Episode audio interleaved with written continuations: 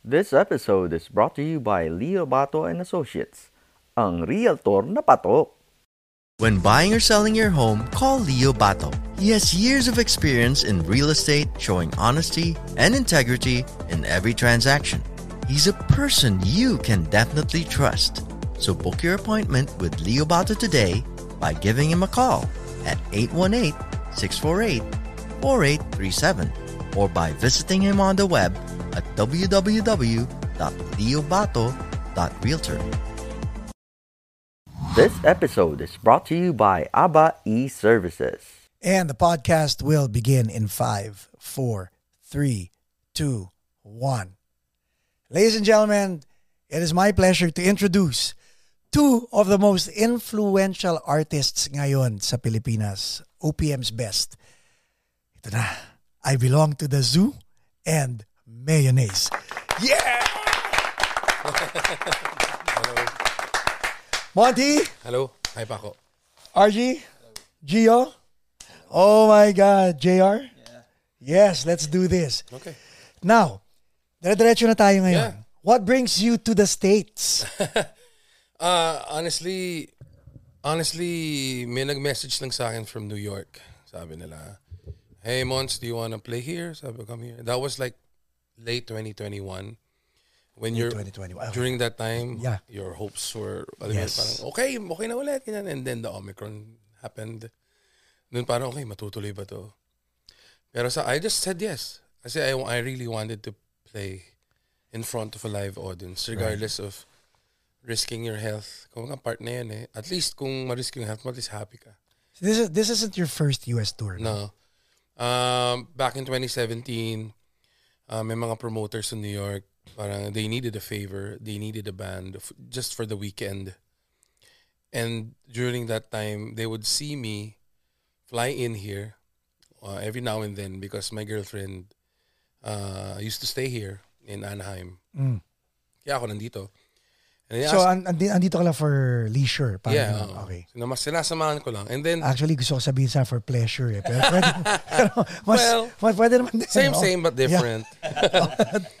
And then ano, uh, yun, sabi ko, so sure. Pero give uh, give me time kasi I need to find the lineup or touring members kasi mahirap mag-rush ng, ng, Okay. ng ano, ng So, wala si processing. JR, wala si Gio. No, yun nga, the thing. My bandmates din, hindi pwede.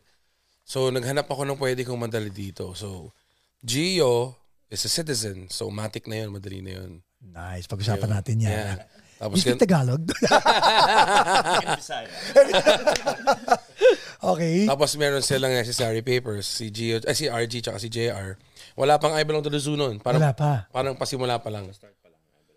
2017. Yeah. That was around August. Tapos, So, bata pa lang ang career mo, technically. but he used to be in a, di naman used to be, still in that Band. band. band called Tonight We Sleep. Tonight We Yung I Belong to the Zoo, nag-start lang ng 2017. Parang solo project ko lang siya. Okay. Yeah. So, dinala ko sila. We played that New York gig that weekend. That's it. We went back home. Yung mga, the people from New York, parang natuwa sila. One weekend. Yeah, that's it. We went, we, our flight was August 3. We played that weekend. Pilipinas na kami ng August 9. Ginawa namin Baguio. Alam mo, I can relate. Kasi, nung nag-Cebu kami, Cebu, fly in on a, lipad kami on a Wednesday, dating doon on a Friday, gano'n, di ba? Wednesday, dating mo ron, it skips a day eh. So, dumating kami ron on a Friday, from Manila to Cebu, tugtog ko ng Saturday, Sunday, nasa aeroplano na ako pabalik ng LA for a Sunday. Okay, ganun Same na. thing. We flew in Wednesday. Dating kami ng New York. Wednesday na madaling araw. Relatively Thursday na yun. Yes. Rest day yun. Friday was the gig. Saturday. Saturday, was the gig. Sunday night. Te- technically, Monday, madaling Uh-huh. araw was the flight. Tuesday na doon na kayo, yeah. Oo, ganun. oh my God. So parang natuwa sila, parang bite naman ng mga to, pumayag sila noon na such a short notice. The following year, 2018, I think Teka. spring. Bago natin puntahan yung 2018, pag-usapan natin yung 2017 Mm. Sure, na yun. oh. Because that's how everything starts. It germinates with an opportunity. Mm. Naalala ko before, nung kasagsagan ng intro voice, may nag-alok sa amin mag-US Mm. tour. ang mali nung manager namin, tinanong, he was looking at the budget. Okay. Maliit lang ang bayaran dati noong 90s. Okay. So, dinecline niya. And then, Eraserheads ang Ki- Kinuha. kinuha. Mm. The rest is history. Oh yeah. Right? Ikaw, you were here not to play shows. But then again, when the opportunity came to you, dalawa lang yan eh. Pwede mong gawin na excuse is, wala akong banda eh. Mm. Pass. But you decided na, teka muna, mag-iisip ako ng lineup. Mm. What was going through your head nung nung nung mga panahon na yun? Because you could have taken the Yeah. easy way out eh, di ba? Well, to, to be honest, kasi we'll go a little bit ano. Or pwede ka mag-solo, di ba? Pwede Ah, ganun exactly. eh. Pero basta parang atras akong konti. Sige. Noong 2013, that was a very important year for the band and for me personally Hmm. because most of the original members of the band Mayonnaise hindi nakasama. Why? So, because of life, uh, most of them, actually the first member na umalis, si Lee Maningas, 2008 pa lang pumunta na ng Chicago. Okay. Siyempre, hindi mo pwedeng... When did Mayonnaise start? 2002. Okay, wow. Yeah, 2002. Tapos 2008, umalis si Lee. Yung isang gitarista si Paga Manikan, he left around 2013. Okay. And the same, umalis na rin yung, hindi naman umalis, pero parang she kind of went on hiatus yung manager namin. So 2013 is a very important year for me. How did it feel nung nag-alis? Parang ano, parang hindi, hindi nga adjust eh. More of parang, tutuloy ko pa ba? Kasi I've, I've always been, alam yun, parang considering moving here. Maraming offers. I love, I love LA, I love the Bay Area, I love New York. May options. Pero for some reason, parang di pa tapos agenda ko. I still wanna do whatever I wanna do. Itong agenda na to, kailan nag-germinate sa utak mo? Bata pa. During, during those years, the 90s. Galing. First time kasi nangyari sa buhay. I don't know kung meron pang nag, nagkaroon ng ganong panahon na. Just remind me if mali yung pagkaintindi ko. During the 90s lang nangyari yung same yung eksena sa US and sa Pilipinas. Oh, yeah. Banda. Mm. Bands in the US, Nirvana, etc. etc. And then Yung mga, yung mga Metro Voice, Eraserheads, same. aha. Yup. So I was so lucky to be part of that generation na parang makinig ka sa mainstream radio, banda. You, buksan mo TV mo, banda. So yun, yun talaga nag, doon nagsimula na parang, uy, sabi ko sa magulang ko, mga abogado kasi magulang ko. Sabi nila, sige, gawin mo. Yun ang gusto Really? ko. Oo. Doon ako tuwang-tuwa sa magulang ko. Sabi lang nila, uy, walang pera dyan ha. Pero kung yan ang gusto mo, Kinlabutan. patuloy mo. Di ba? Kaya hindi rin ako naging pariwara. Wala akong vision nung, nung una. Wala akong vision nung una. Tapos, ah, focus, ayun ang, yun ang hindi ko makakalimutan, advice ng airmats ko. Kasi most of the parents, siyempre, sabihin, mag-aral ka muna, ganyan. Ako, sinabi ko sa kanila, hindi ako makakonsentrate. I don't know kung meron akong parang ADHD. sakit o ganun. Basta sabi ko lang, pupunta kasi ako sa school or college, tapos binild ako eh. Tapos at tungkol multimedia arts yung course ko, tapos pinapadrawing kami ng typewriter. Para pala tayo magka-alumni pala Yo, tayo dalawa. yeah. Okay. Pinapadrawing ako ng typewriters, parang ang iniisip ko lang mag-drawing ng track listing ng album. Aha. Yun ang dinodrawing ko. Galing, no? Tapos yun, yun doon na, nag, doon na nagsimula na gusto ko magbanda. Pero Pero kumakanta ka na talaga. hindi, yun nga eh, ayoko eh. Kasi wala namang frontman na medyo chubby eh. Galing. Gets, di ba? ah, bare naked ladies. I know, pero kung mga mainstream media. Smash mouth. Oo. 'Di ba? Yun nga laging ano, somebody. Lagi inirit sa akin. Pero at the end of the day, I wanted to play the guitar. Yan ang number one love ko. First love ko, gitara talaga. So you've always played the guitar. Oo, because of the Beatles. Galing. Yung, eh, ewan ko kung naalala mo, nung 90s, yung ABC5, Yeah. sa umaga, papalabas ng mga Beatles videos. Yes. Yes. I didn't know the exact chords. Di ko alam kung ano talagang ginagawa Alam mo yun ko. nakakatawa, no? We, we, we tend to forget all these things. Pero yung network or anything, eh, yun ang, yun ang ano eh. Ang ginawa ng ABC5, yung programming nila, naglabas sila ng Beatles na mga videos. Wala ka naman sa isip nila eh. Mm, Pero tinamaan ka. mm, And look at you now. yun. Yun ang tinatry natin i-achieve. Yeah. Yung ginagawa natin ngayon is ilalabas natin yung storya ninyo. Mm. Because hindi natin alam kung sino tatamaan eh. Yeah. The next influencer can can, Mm. can be inspired by this conversation that Yeah. we're having. Okay, so tapos, nung, nung time na yon ikaw na ang nagigitara, paano ka na... Parang marami ako naging banda. Nag-gitarista ako. So, so chubby ka talaga ever since? Oo naman. hikain eh. So, nagsi-steroids. So, lumaki. So, nagbabanda lang ako, tumutugtog lang ako, tumutugtog. Pero for some reason, ayoko mag-cover. Kasi during that time, uso talagang cover band. Yeah. I wanted to write songs. I wanted to write songs, pero gusto ko ibang kumakanta. Peg namin nun dapat para kaming Oasis. Ako si Noel Gallagher, sulat ako. Si Liam ang kakanta. oh. Si Liam ang kakanta. Tapos occasionally there's one song na akin. Tapos because of life, nagbago-bago mga members. Inevitably, dahil gusto ko pa rin magbanda, ako na yung kumakanta. During then, wala namang the grandiose plan. Wala namang ganun. We just wanted to play. Jopay. Nagsulat. medyo ano yan, nangyari dyan. Noong 2002, for some reason, hindi ko sila talaga ka-close, yung mga naging kabanda ko. Ako, Pagamanikan, Lee Maningas, and Sean Regalado, are still our current drummer. Yun yung naging lineup. Nag, ano kami, parang doon na nagseryoso. Pero ikaw nagsulat ng Jopay. Mm, doon na bakit, hindi, bakit hindi Rochelle? Eh, ano ako eh, anti-bida ako eh. kunwari, kunwari marami gusto si Captain America, gusto ko si Ant-Man. Parang ganun. Pero di ba si Jopay ang... It's, per- it's perspective yan. Pwedeng Sorry ah, nagdadigress ako. Na-intriga lang. Matagal ko nang gusto itanong sa iyo. Yeah, ano nagkataon lang na ano, parang Kaibigan ko nga pala sila, sila, Oh, sila yeah, Josh, yeah, oh. pati sila Joshua, sila Yeah. Jason, lahat sila. So, si ano kasi, si Jope kasi parang nag ano, nakaka-relate ako sa kanya. I don't know why. alam ba niya na para sa kanya? Yeah, nakakausap ko siya sa Instagram. Oh. Jobs. Ang bait niyan. I mean, Sobra. Pero nakakatawa yung story namin. Nung nilabas namin yung kanta, she was supposed to be in the video. Pero yun yung kasagsagan ng, ng sex bomb eh. Aha. So nasa Japan sila, hindi siya pwede. Years after, bigla kaming nagkaroon ng pagkakataon, magka, magkausap. Tapos siya pa yung, uy, salamat. Kasi sa kahit saan ako pumuntang mall show, Yes. fiesta show, kaya kinakantahan siya ng Jopay. Alam mo yun yung power ng music eh. Yes.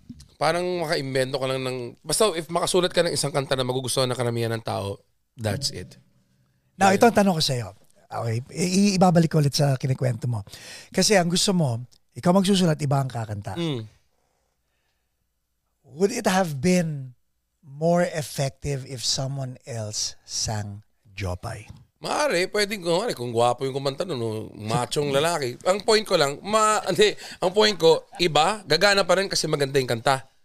Gagana pa rin. Pero at the end of the day, hindi magtut, magiging pretentious. Hindi yun ang ibig sabihin. di ba? So, siguro kaya rin naging, naging hit kasi nakikita nila na may simpleng tao na gumawa ng kanta sa isang bagay na parang imposible.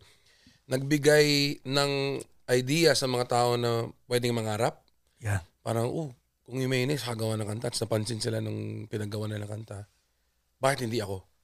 Bakit hindi ako makagawa ng ganun? Parang yun yung nangyari. Yeah. Galing. Yun lang. Yun lang yung naisip ko. Tsaka wala akong ibang gustong mangyari na kundi mapansin niya. Wala akong iniisip na parang, oh, to kantang to, magbibigay ng pera sa akin. O ganyan. So ito ang ito ang nakikita ko sa iyo. Ano ka eh, laser focused ka. Hindi ka distracted. Alam mo kung anong gusto mo Mm. and doon ka pupunta sa direksyon na na gusto mong puntahan. Ah, ah. Yung direksyon na yon. How do you come up with that direction? Ala chamba? Is it calculated? Or is it a mixture of both? Mixture of both. Calculated risks. Parang, di ba, may, may kasabihan, high risk, high reward. Yeah, tanda mo na sa flashback pa tayo. Hindi pa tayo ng Oo, 2013. high risk, eh. high reward. So, umalis nga yung dapat vokalista. Umalis yung karamihan ng mga kabanda ko, natira ko sa mga taong, let's say, half of them strangers. Pero, they believed in the songs. So, sabi ko, wala tayong ibang gagawin kundi tugtog lang, tugtog lang, tugtog. Kasi yun lang gusto ko gawin. eh. So eventually, since wala na yung mga original members, ikaw naging technically band leader na, Mm, di ba? Parang ganun. Tinanong nila ako, anong gusto mo ma-achieve? Sabi ko, gusto ko lang kasi tumugtog at magsulat. Who said, who asked you that question? Sila, ako parang, ba't sila sasali, di ba? How did it feel nung tinatanong kanila na gano'n? Ang sarap pakinggan, di ba? Pag Oo nagtatanong naman. siya na, Tsaka mafe-feel mo naman eh na parang Hmm. pag may kabanda ka kasi parang yung responsibilidad ng mga membro inaano sa iyo eh. Sinabi ko lang sa kanila na wala na laking isipin, tutugtog lang tayo, parang ganun. Kasi wala pa naman nangyayari doon eh. and this was 2002. Two. Oo. Wala pang nangyayari doon. This was, um, sumali kayo ng band contest. Yo, so two years in, two years kaming constantly gigging and gigging and gigging. Kaya kahit na last band, first band, walang tao, may tao. Basta tutog lang. Alam mo, alam mo, Monty, yung word na siya, yung adjective na ginamit mo, two years kaming constantly Mm. gigging. Alam nyo ba na the word constant, consistent is synonymous to every successful guest that has been here? Mm. They've always said that word. Yeah, kasi wala naman wala namang overnight success eh. Woo! Galing. Preach! Pwede kang maging overnight success pero you, it will Pero, fall oh, down right. agad. Diba? Or yung mga yung mga inaakala na tao na overnight success, hindi nila nakikita yung yung hirap na inabot ng tao Ah, to become an overnight Yeah. yeah. success. Mm, exactly. Okay, so 2002 ito. And then finally, nung nag nung, nung Sumali. sumali, so, consistently gumagawa ka ng mga ng mga kanta, consistently pinupush mo yung sarili mo. Yung mga down days, yung mga Mm, doubtful- madami yun. mag-isa ka lang sa mga down days or may, Oo, may sinasabihan ka. Wala ako pinagsasabihin nun, dun papasok yung pamilya. Yung support group mo. When I say family or pamilya, hindi naman kailangan pamilya mo talaga. Yes. They can be your friends, they can be your neighbors, they can be your virtual friend. I Right. don't know. Basta the people that inspires you and makes you a better person and nakakalimutan mo yung mga problema. Yun yung parang, ano, parang, tuloy mo lang yan. Parang ganun. So, pwede, actually, hindi nga ganun. Hindi mo kailangan to have an actual conversation with them. Eh. It can be just their presence and when you're with them, you forget about all your fears and your mga problema sa buhay. Nangyari na maraming down days. Tutugtog ka tapos ah, pwedeng hindi mag-show up isang member. Pwedeng ganun. Sakit, no? Yeah, oh, at to be honest, parang okay. Parang hindi kayo pareho ng focus. So, alam ni RG yun. so, parang ano yun, parang ano lang, di ba? Parang, okay, sayang. Pero, if you really want it that bad, you'll do whatever it takes eh. Okay, um, I'll, I'll, I'll papause muna tayo dun sa if you really want it that bad, you'll do whatever it takes. Dahil totoo yun eh. Kapag, may gusto, kapag gusto, may paraan eh, di ba? Mm-mm. Gio, your, what's your, what's your, ihuhuli kita RG ah. What's your backstory and paano, when you got the call to join Mayo, ano sinabi ni Monty sa'yo? Actually, na-meet ko si Monty, high school pa lang ako. So magkakilala na kayo? Yeah. Mm. High Okay. school pa lang ako, college si Monts. Nagbabanda na kami. Thank you, ah. Ay, high school ako, grade school si Monts. Okay. Ah, nagbabanda na kami noon. Totoy-totoy pa kami, di ba? Tapos idol ko si Monty. Same school? Ah, same, area. neighborhood. Same Um, neighborhood. South. to? South. Okay. Yeah. South boys kayo. Okay. So, ever since, syempre, si Monty din at the time, whether mayonnaise na talaga sila, lagi nagpapagig yan eh. So, That was my thing. Nagpapa-production ako. So so you give you you've given back to the community many times kahit Oo, hindi. Parang ano kasi siya, it's a machine eh. Kuwari, you're a band, tapos nobody wants to book you. Eh di gawa ka ng sarili mong project. Thank So, you. Di ba? So ganun nga siya talaga, di ba? it's been like that Yung ever kapag since. gusto, may paraan, right? Oo. Okay. Tapos, may banda din ako. It's, oh, hindi na active right now. Uh, pangalan ng banda, Pitik. so Pitik, when okay. we... Pero active ba siya nung sinulot ka nito? Mhm. Mm, on and off, on and off Hindi, technically, Pitik. technically si technically si Tandaan niyo, Gio. may ano tayo ha? May safe word tayo ha? Well, well, technically si Gio naman kasi and JR and RG, technically para silang sessionist members talaga. Okay, okay, okay, okay. Yun. So, minsan, when they were coming up then parang, oh, open kayo or tugtog kayo sa prod ko. Okay, game. Game. Just like him, tugtog lang. That's what, siguro that's what, kahit younger kami, quote unquote, di ba? Parang, na-instill sa amin yung ethic na ganon. Na tugtog, may bayad, walang tanong-tanong kung may bayad. Mm. Basta, pwede ka ba? Diba? Ganon kami. Alam mo, ah, ang galing nun ha? Ang galing, ang galing nun, guys. Kasi, so Gio, hindi mo tinignan yung pera, ang tinignan mo yung opportunity to play. Yes. Mm-mm. And then look at where you are now, di ba? I mean, I mean, this could have been a paid trip. Which means you paying for your airfare and all that stuff. Oh, yeah. But this is a paid trip, Yeah. which means you're getting paid for this trip. Yeah. Only because you, you your heart Yeah. your heart and intention was in the right place. Oh, nung, fight lang. Laging oh, fight yun, lang. yun, di ba? Okay, o tapos, So, ever since naman nung nag-active ang band ko noon, Pitik, so magkasabay kami or whatever, and then when we finally wanted to record an album, release an album, si Monte yung nagsabi sa akin kayo, ako mag-produce. Yeah, I produced their Galing. first record. eh. Yeah, so, So yun. kaya- naningil ka. Hindi. Ano yun? Kita Parang, mo! Parang ano yun eh, kasi nag-apprenticeship ako kay Angie Rizul sa Yes, Trax oh my Studios. God, galing ni Angie, no? So, parang sabi ni Angie, if you wanna learn, kailangan hands-on, hindi pwedeng tinuturo ko lang sa'yo. Pero kayong dalawa ni Angie magkasama. So ano midnight snack? Hindi, ah, laging ano, orchid. orchid, yung pansit. Oo, oh, yung pansit. Okay. Shout out Angie. Okay. Oh, yun. okay, tapos, ikaw, yun. nag-offer ka kina Gio na ikaw magpaproduce sa Pitek. Oo, sabi ko, uy, sa akin yun na ibigay yung first album, tapos nyo, nila. Yun yung ginawa ko. Tapos doon din ako natuto talaga mag-record.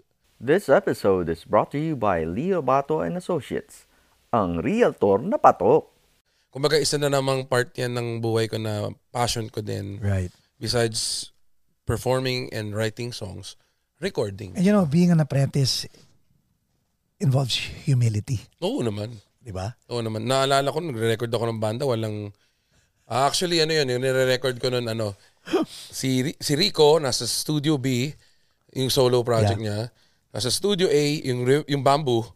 So naabutan mo yung Ando ka ba noon nung time na ni-record ni Rico yung backup? Na, Oh, yeah! Nawala ako dun, pero pinarinig sa akin ni Nates. May kopya ako noon. Nice. Tapos, dahil, hindi- dahil walang break, kunwari sasabihin ko lang kay Angie na, Boss, ah, CR lang ako, ihi lang ako. Sige.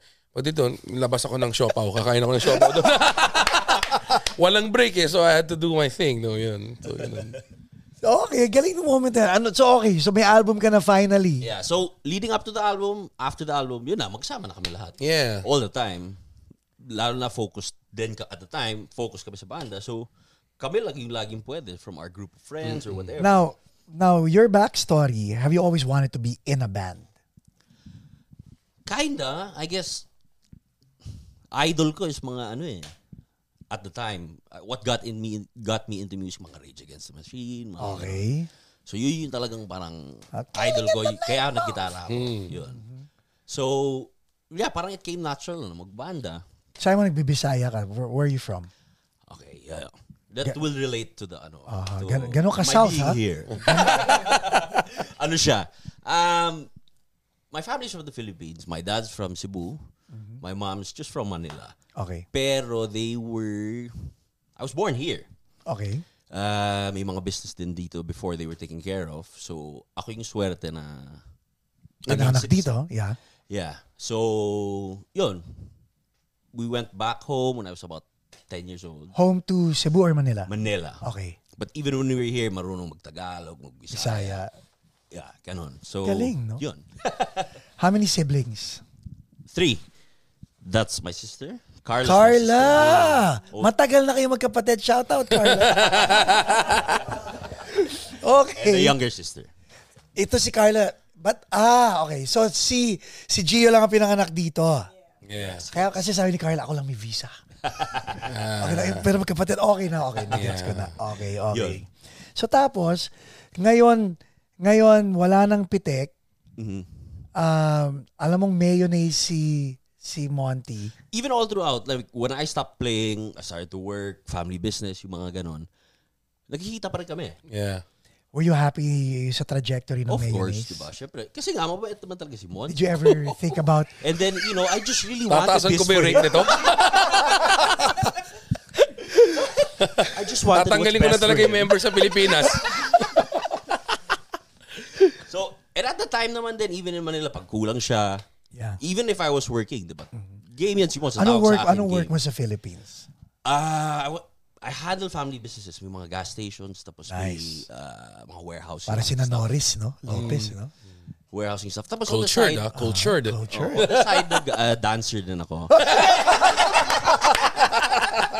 Ay, nako. Pero in private lang naman.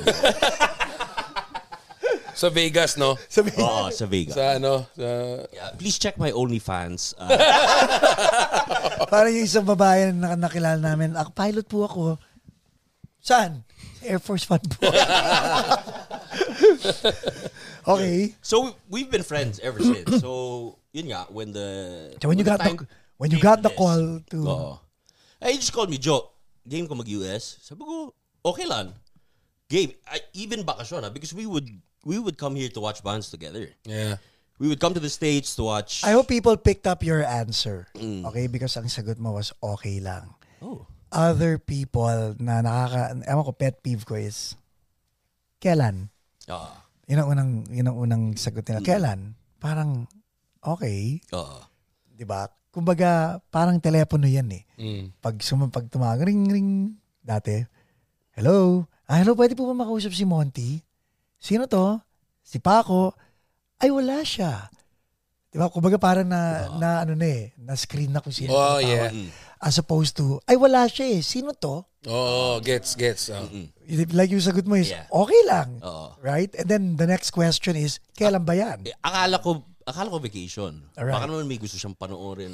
Pero so, ibig sabihin, game ka, yeah, di ba? kasi previously, probably, how many years ago, prior to that call, about three years before that, may usapan kami, pag maglabas ng tickets ang Funa Tour, Oo. bili lang tayo, bahala na, basta punta tayo. Eh, nag-show ang food, di ba? Yeah, so, nakanood kami dito. So, that Kailan kayo huli nakanood? 2015. 2015. So, nabutan niyo yung triangle solo. Hindi, an- yun yung ano eh, yung tour siya. na pilay siya. Okay, okay. Ayun, yun yung napanood namin. Okay. So, yun. So, yun, So- nung 2018, nung nagsabi siya States, parang, okay, kailan tayo, whatever. Tugtog, ha? Oh, sige, game. Ganun lang. Di ba? Ah.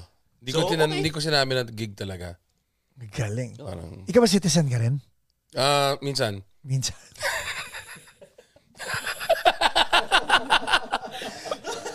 Is that a better answer compared to the... the safe word? Oh.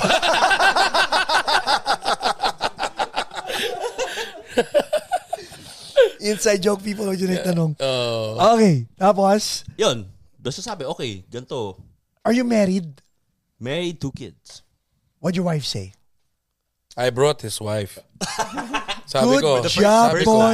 Sabi kasi, ano, we needed, if we won't be able to have a roadie, at least as the support of of mothers, that is unconditional love. Di ba? So sabi ko, sama mo si Erin, wife niya. Shout Sama mo out si Erin, shout out Girl- Carmela. Girlfriend Oh, pa lang diba? nun. Girlfriend, Oh, girlfriend pa lang lang na. Sabi ko, sama mo. Kasi parang gera yan eh. You're gonna go to the States and we're not really a band band pero because of the love of music and love of challenges. Yan naman. Competitive akong tao eh. I love competition. Sabi ko, dalhin mo rin si Erin. Ako nang bala. We'll figure it out. Oh, fine. Ganun lang. So, anong feeling nang may nagsasabing, ako bahala? Okay, before, okay ito yung isa-set up ko ah. Sinabi niya, and he's an older batch sa'yo, si, si Monty, produced your album, technically took care of you, and now here he is, bringing you with him. But the reality is, you're taking care of him because siya ang may mission eh.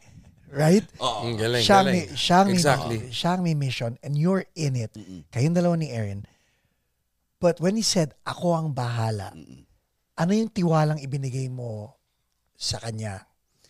Hindi, yung tiwala nun, it's been there ever since. In the trenches kami.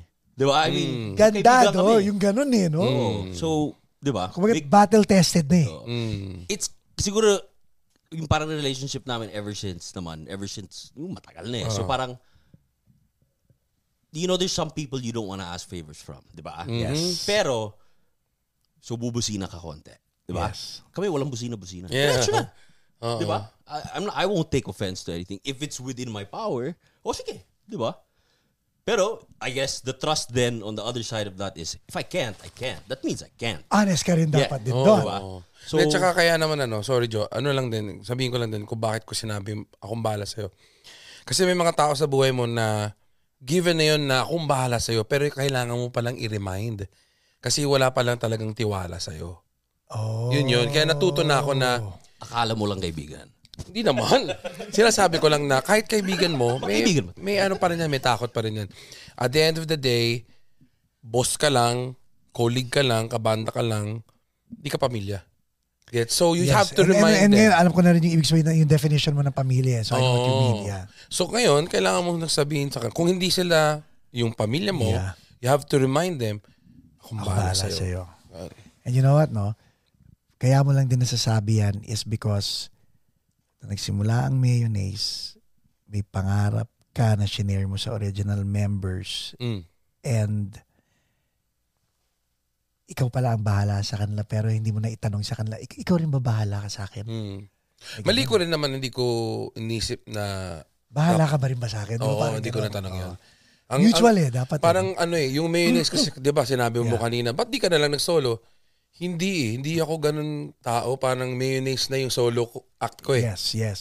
Hindi, parang kang di ba si Michael Jordan, parang his Yup. airness. Yup. Yung his airness siya eh. Yung mayonnaise, ako yun eh. So hindi Yes. ko na kailangan magpaka... Oo, kasi may nickname na nga, di ba? Mayo. Uh, hindi ko na kailangan magpaging magpaka-narcissist na Monty Macalino of mayonnaise. Hindi na, okay na yan. It's a brand. yes. Gusto ko pag yung anak ko nagbanda, pangalan rin niya mayonnaise. Parang gano'n. Gets mo? Parang ano. Do you have kids? Wala pa. Married? Pa. Parang. Oh. Iba-iba safe word natin. Ayoko sabihin yung safe word eh. Hindi daw sila mabait. joke Oo, lang, joke oo. lang. I'm good friends with them. okay. With them. They're coming. They're coming, they're coming, they're coming. Okay. So now that you guys are here, okay? Mamaya, RG, mamaya ka na. Okay, si JR muna. JR, ikaw naman. Yan na. Paano? Warm up lang yun. okay. So when you got the call, kayong dalawa ba, do you play together sa Pilipinas o dito lang? Uh, yeah, nag, uh, nagsisession ako sometimes sa kanila before. Yeah. So, yun. Parang ano eh, explain ko lang, ang backstory Yeah. lang. Lahat ng nakakasama ko, wala akong Walang bago. I'll give a I'll give a very easy answer para or a situation para magets nila. Maraming pagkakataon na pwede ako magkaroon ng mga sikat na barkada. Kunwari, idol na idol ko si Rico Blanco. Sobrang Mm. idol ko si Rico. I've been able to work with him. I'm, I'm, swerte ako. Yeah. Nakatrabaho ko siya. And I want to maintain that relationship. Kasi kesa, pagka naging kaibigan ko, tapos pag nasaktan ako, Correct. hindi, hindi Yeah. na. Hindi, baka matarnish yung pagka-idol ko sa kanya. Pero we're friends. I mean, nagdi-DM yun kapag may basketball or may ano.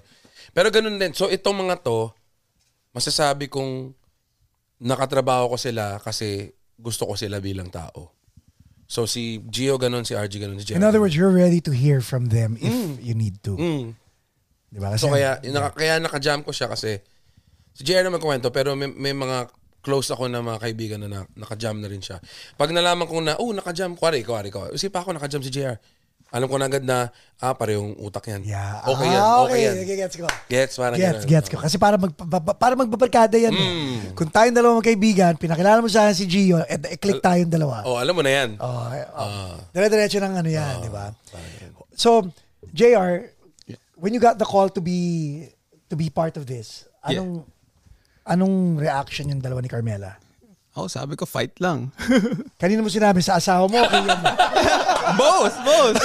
Ako mag-fight kayo.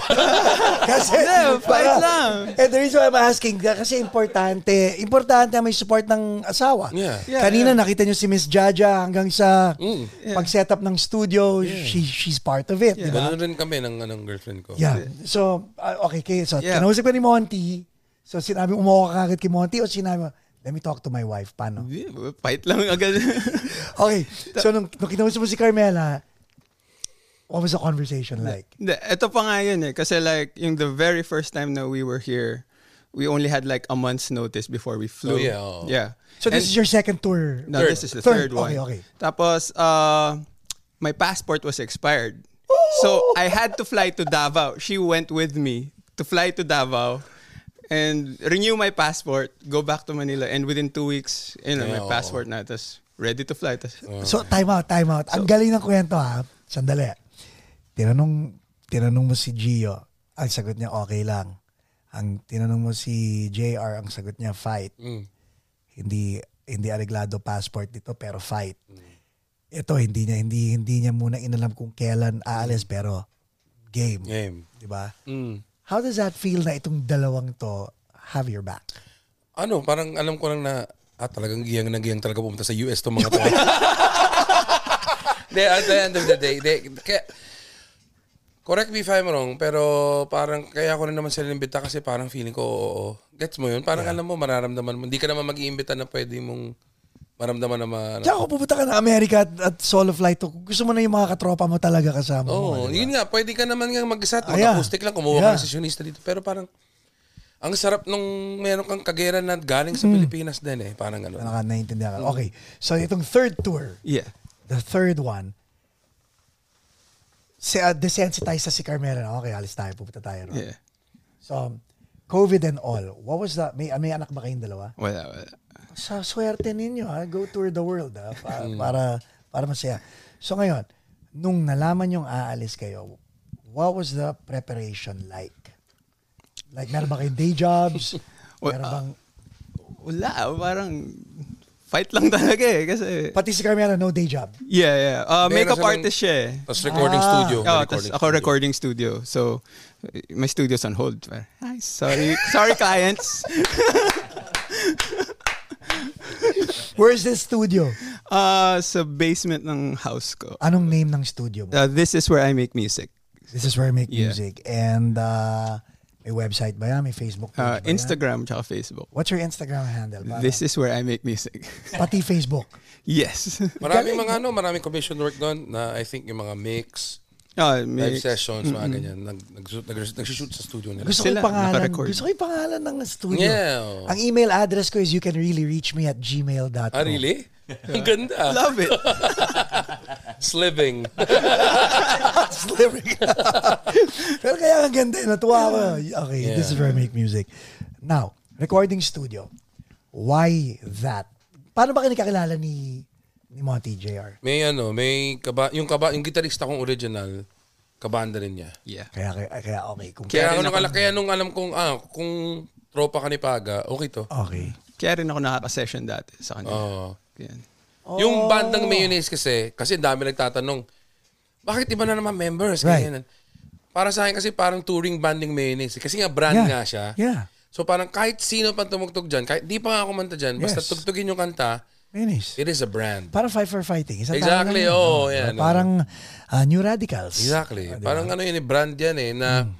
yun nga, gusto kong, mas gusto ko, ay, tinanong ako sa Music Laban, sorry kung medyo na ano, tinanong ko ni Myrene ng uh, Sandwich, in the five years, anong gusto mong ma-achieve sa mayonnaise? Ganyan. Sabi ko, wala akong pakialam sa pangalan ng banda. Importante sa akin yung mga kanta sumikat. Mga anak mo yan eh. Oo, yun yun. Kasi pag wala ka na sa mundo, tapos may sikat kang kanta o mayroon kang Yes. hit song, forever yun eh. Yes. Timeless. So, yun. Perpetuity, no? Mm. So ngayon, ikaw, part of your resume, aside from owning um, your studio, do you actually say that you're part of Mayonnaise? Yeah. Konti. It's a family. oh, it's a oh. family. Okay. Now, andito na kayo. Okay. Third tour. Yeah. Pag ba, pag ba, pag ba tour, ito Gio, feel free to answer this also. Are you guys expecting na tatawagin kayo ni Monty? Or, and walang plastic na sagot ha, or is there gratitude still pag tinawagan kayo at inimbita kayo ni Monty? Definitely may gratitude. Ako, syempre, citizen ako. So, uh, no questions asked.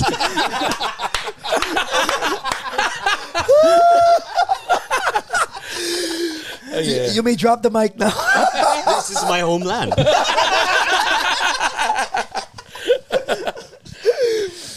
okay, wow, wow. Pero it's, it, it's, it goes both ways. Pag umuo rin sila, dapat panindigan ko yung sinabi kong akong bahala sa kanila. Gets? Parang, di ko sila papahamak. Kaya nga, Yeah. the whole thing na sinabihan kami November, tapos nagka-surge no late November. Nung Teka, Omicron. sinabihan ka nung November, sinabi mo rin sa kanila Oo, nung agad. November. Sinabi so ko. lahat excited. And then sumagsagang Omicron. So I bet you sila nagtatanong siya, tuloy pa ba tayo? Or hindi kayo Actually, hindi nagtanong? sila nagtanong. Ano lang, naghihintay lang sila ng sasabihin yun ko. yung, yun yung tiwala na, Oh, doon din ako swerte. Oh, kahit naman yung mga membro ko sa Pilipinas, ganun din. Kataon lang natamad sila kumuha ng visa. Pero sa totoo lang, siguro yun yung screening. Yun yung process ng screening na gusto ko yung mga katugtog ko, kaibigan ko din na maasahan ko din. Hindi pwedeng ma, ano lang, ma, ma, mabangga na ng kaunti, aaray na, ayaw na. Yun yun eh, kasi parang wala say, naman say talaga- that again, ang ganda eh. Di ko maalala pa. Re- Replay na lang yung... Hindi, ang gusto ko...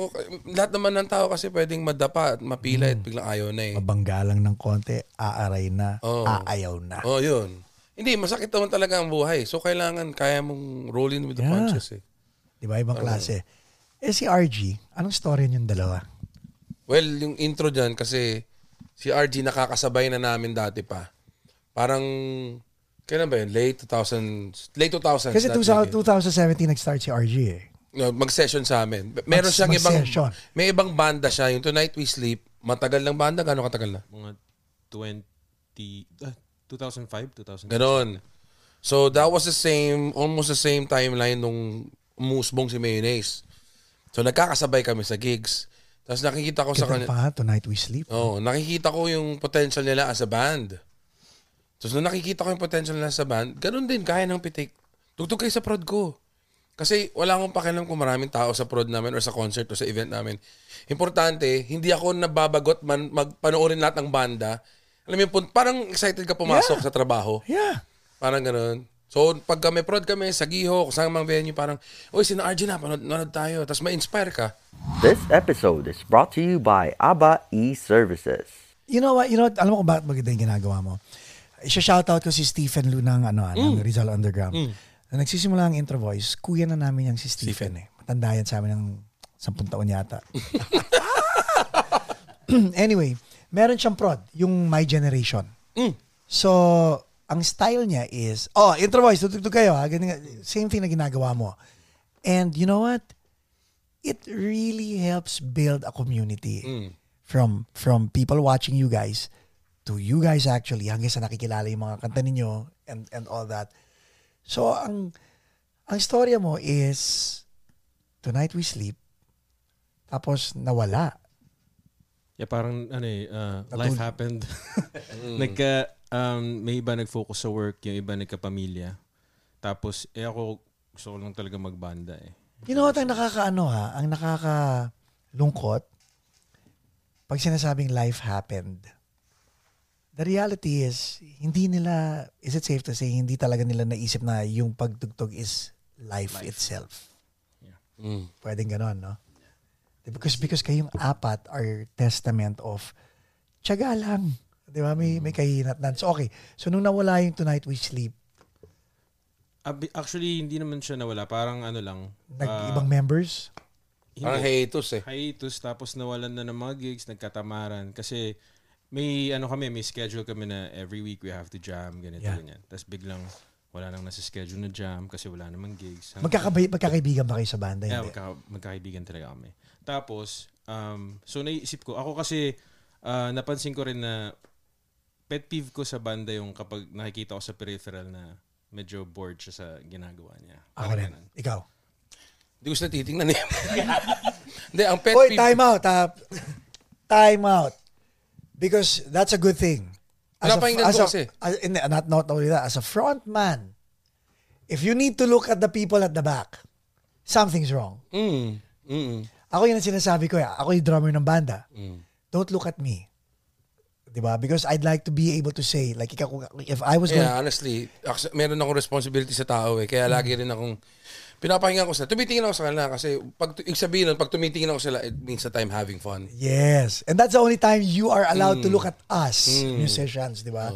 But when of kasi yun ang yun ang sinasabi ko sa ibang mga musicians eh. If your if your frontman looks at you not because he or she is having fun, you have a problem. Because ang trabaho mo, tama, di ba? Kasi ang trabaho mo is to be resp- ikaw ang responsibility mo is to, to your audience. eh. Yeah. Ang responsibility namin is to you and actually the audience. Because we have the luxury of not singing eh. Yeah. So pwede kaming mag-eye contact sa Oh. sa audience and all Kasi that. ako hinihintay ko mabore yung audience eh.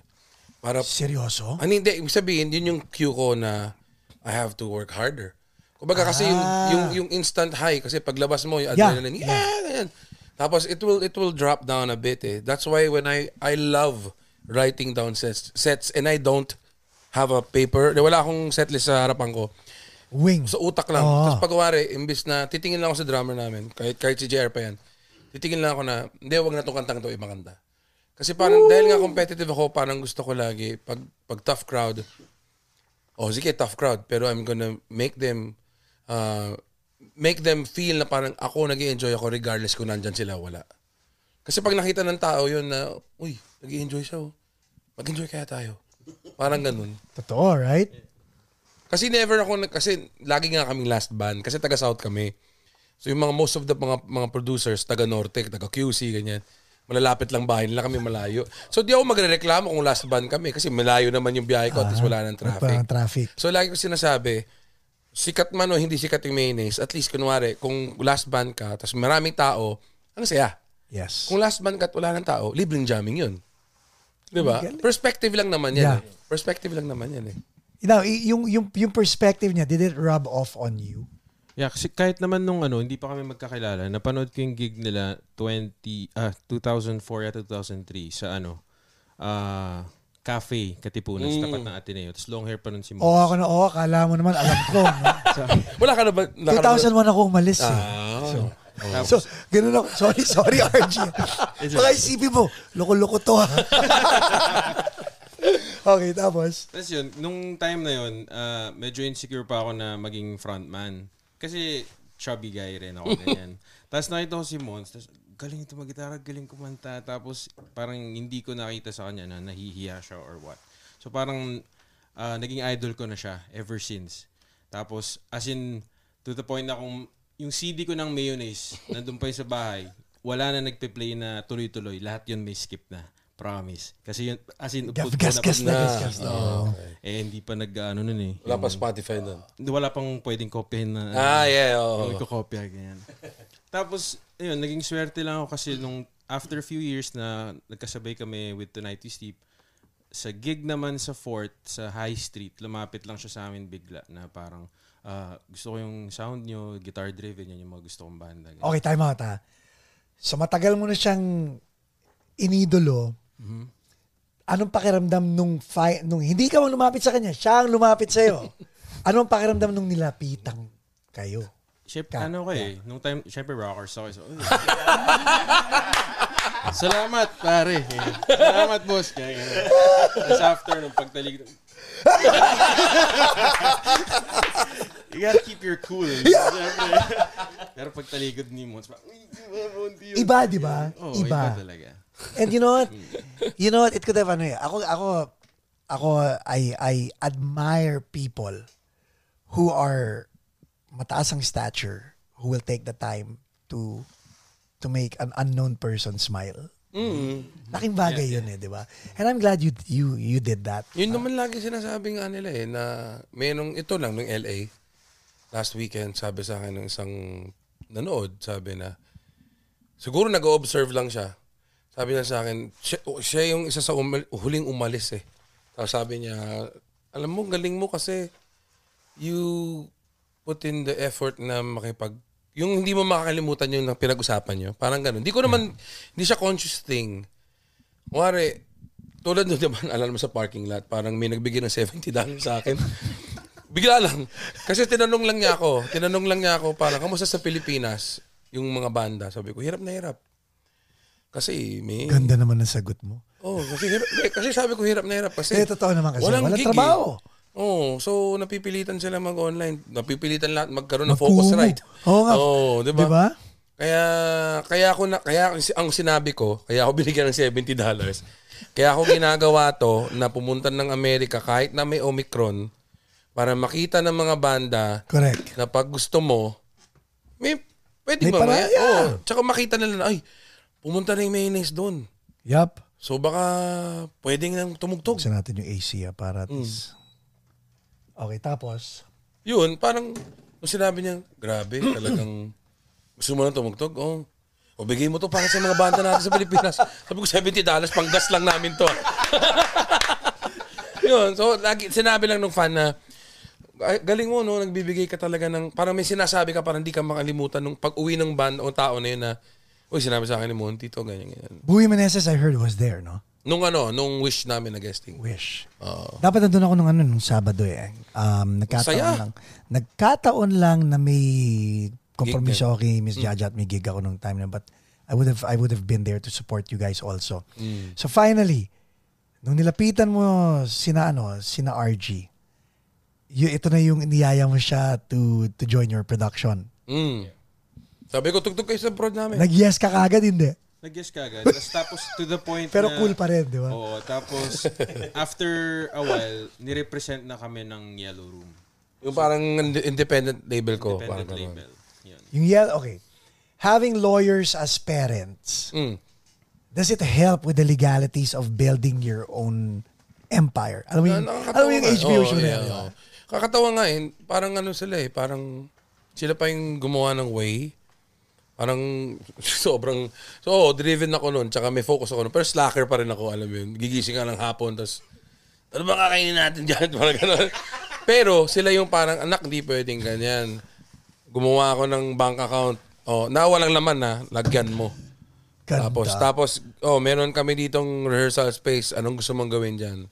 Ginawa akong studio. Tapos final namin, airpot ko ang tumulong sa akin na maghanap ng sa DTI ng pangalan. Yun, galing. How many siblings do you have? Tatlo kami. Panganay ako. Panganay ako. Yung dalawa sa nagtatrabaho. Ah, yung brother ko, ah, family business sa Airmats ko. Tapos yung youngest namin, medyo matagal siyang pinanganak eh. 21 pa lang. So technically parang 19, 18 years yung ano namin. Agwat. Nag-aaral ng architecture sa Binilden.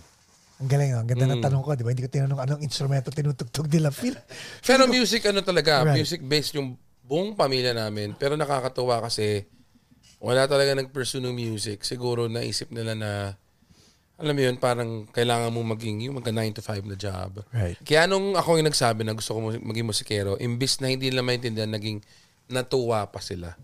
Is it, is it, may pressure ba na, kasi di ba ang sarap magrebelde kung, Mm.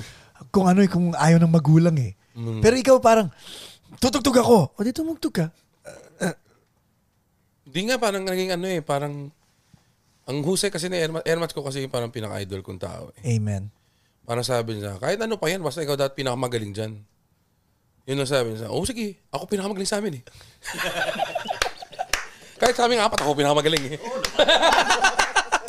Hindi, joke lang sa mga YouTubers. Joke lang. Galing. Hindi, basta sabi lang niya, yun lang. Just be the best sa yung anong kakayahan mo. Kung, kuwari, ito threshold mo, yan yung best mo, okay na yan.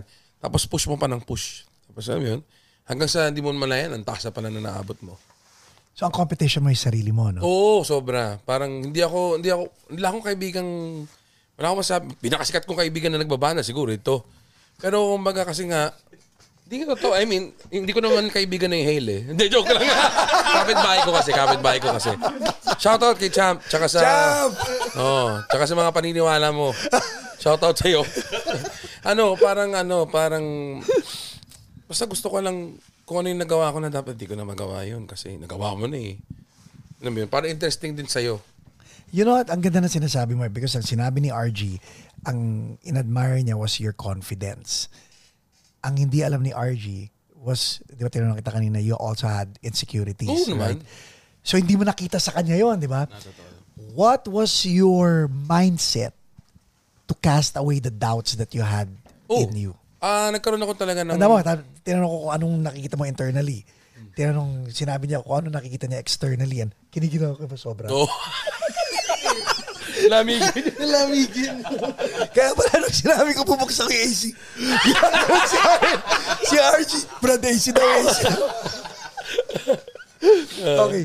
So, ano yung, how do you, kasi ang dami dyan nanonood sa atin na kagat, kagat, ano eh, di ba? Kagat kuko na hindi ko kaya, baka hindi ko kaya. Ako, baka hindi nila ako magusan. Yeah. oh. Alam mo, talagang ano, babalik dun sa kailangan mo lang may marinig yung kailangan may ma- parang may instant lang na kung ano yung kailangan mo marinig, marinig mo bigla. Alam mo kung paano ko na cast away yung mga insecurities. Although meron pa din, that's inevitable. Tao kayo, hindi ka naman perfect. Pero yung kasi nung nagsisimula yung mayonnaise, talagang parang, oh, ang taba nito ah. Tapos pag may gig kami, kung may gig kami Marikina Riverbanks, talagang taba, taba, taba. Yun yung marinig mo.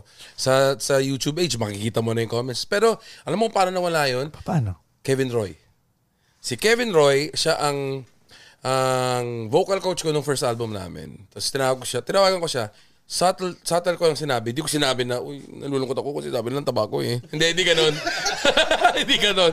Hindi ganun. Ang Sabi ko lang, how how do you do it? I mean, day in, day out, night in, night out, tugtog ka, don't care about the people. Ganyan. Sabi lang niya, dude, just just sing, you're good. Tapos dun pumasok utak ko na, para mas bola man o hindi, para masabi ni Kevin Roy that you're good, to me, that speaks in volume na parang, ah, okay ako. Okay You're ako. good. I'm good. So, wala na akong dapat isipin pa. And then after that, every time sa salang ko, yung mga murmurs, yung mga... wag uh, ganyan, ganyan, nandiyan pa din. Pero, na-realize ko, sarap mag-gitara eh. So, patunugin ko lang yung gitara ko, maging maingay lang, tapos pag pumasok na yung drums, saka yung bass, yun na yun. Wala na akong naririnig sa kanila. So, ine- wala na, hindi na sila kailangan. Kung ano man yung mga naysayers, kung ano man yung mga bad things na pwede ko marinig, irrelevant. Kasi yung music ang sarap eh. So yeah, the music speaks volume sa mga bagay-bagay. Ikaw, you were chubby before. And, and, um, Naks before. pero ganyan,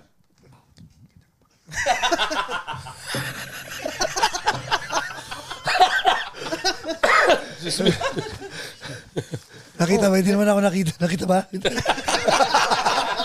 May replay. Sagutin mo, RG. Oh, medyo, sakto lang. Sakto, sakto lang. Okay, body image, right? Uh, dito sa Amerika, wala yan eh. Oo nga eh. Dito pa normal ako eh. Right? Yeah, wala yeah. yan. Walang body image. Actually, sa sa Pilipinas, walang papansin sa'yo. Sa Amerika, lahat magtatanong sa'yo, you sick or something? Oh, really? Di ba? Oh, pa- parang, but the reality is, the, di ba parang pakialam mo. Yeah. Ganun eh. Sa Pilipinas, na-experience ko yan. Okay. And, and, and, and, buti nga sinabi mo the way you said it because ang sakit nung una. Kasi umalis ako sa Pilipinas, 150. Bumalik ako doon, 170. Mm. Imbes na sabihin hello, di ba? Sasabihin siya, taba mo. And then, di mo na alam kung ano isasagot doon. Eh, ako lagi, alam ko lagi sinasagot dun eh. Ba't tumaba ka? Sino ka? Kahit kilala ko talaga. De, I mean, ang dali kasi husgahan ng tao sa kung ano Yeah. nakikita eh. So, in- inevitable yun. Pero alam mo naman, kung alam mo naman, milyonaryo ka eh. So, pakialam mo. Okay. Pilipinas, yung mindset na gano'n, maganda yung sinabi mong yan, di ba? Yung pakialam mo. Bakit, hin, bakit ang mga, ang mga tao sa atin, karamihan balat sibuyas pa rin? Ah. Kasi, wala silang, wala sila nung hope na meron ka eh. Gets? Parang, Yeah. Bilang tao, ikaw meron kang hopes and dreams. Yung mga ibang tao na ganun tao kasi wala na sila nun eh. Pero you know what, ang maganda sa'yo, affluent ang magulang mo. Yung, wala kang, wa- ang galing nga eh, affluent ang magulang mo. Hindi kapos sa resources. Yet, hindi nila pwedeng sabihin wala kang struggle dahil ang struggle mo nung una was, before the Kevin Roy incident, was body image. Mm. Tsaka more than that, more than, I didn't, actually, di ko inisip yun. Yung itsura o physical stuff. Tao ang magpapaisip sa iyo Oo, tao eh. lang na magpapaisip. Ang inisip ko noon, paano ko ma, mapapakita sa mga membro ng banda na yung nasa isip ko ay nasa magandang, parang sa ikaganda ng kapakanan nila. Alam mo yun, parang gusto ko Yeah. maintindihan na kahit man di kita kausapin, iniisip ko na sana ikaw din maging tulad ko. Sana ikaw din maging ma-achieve mo yung nagagawa ko. As early as our third album, I stopped writing most of the songs. I wanted the other members to write because the beauty of being able to write for me is it's magic. Yes. Nakakasulat ka ng kanta. Hindi naman lahat nakakasulat ng kanta eh. Hindi, I kahit na marami tayo sa komunidad natin, kahit marami tayo nakakasulat ng kanta, hindi naman ano eh, hindi naman, hindi naman lahat talaga nakaka, ano yun, prolific songwriters. Did So, they ganun. step up? Did they step, step up? Oo. Okay. After that, kaya si Paga nagkaroon ng side band. Kaya sila nagkabanda. Kasi na-feel niya na parang, kaya ko pala gumawa ng kanta eh. So, you gets mo. Minsan, kailangan vote of confidence lang yan. Kaya mo na naman talaga.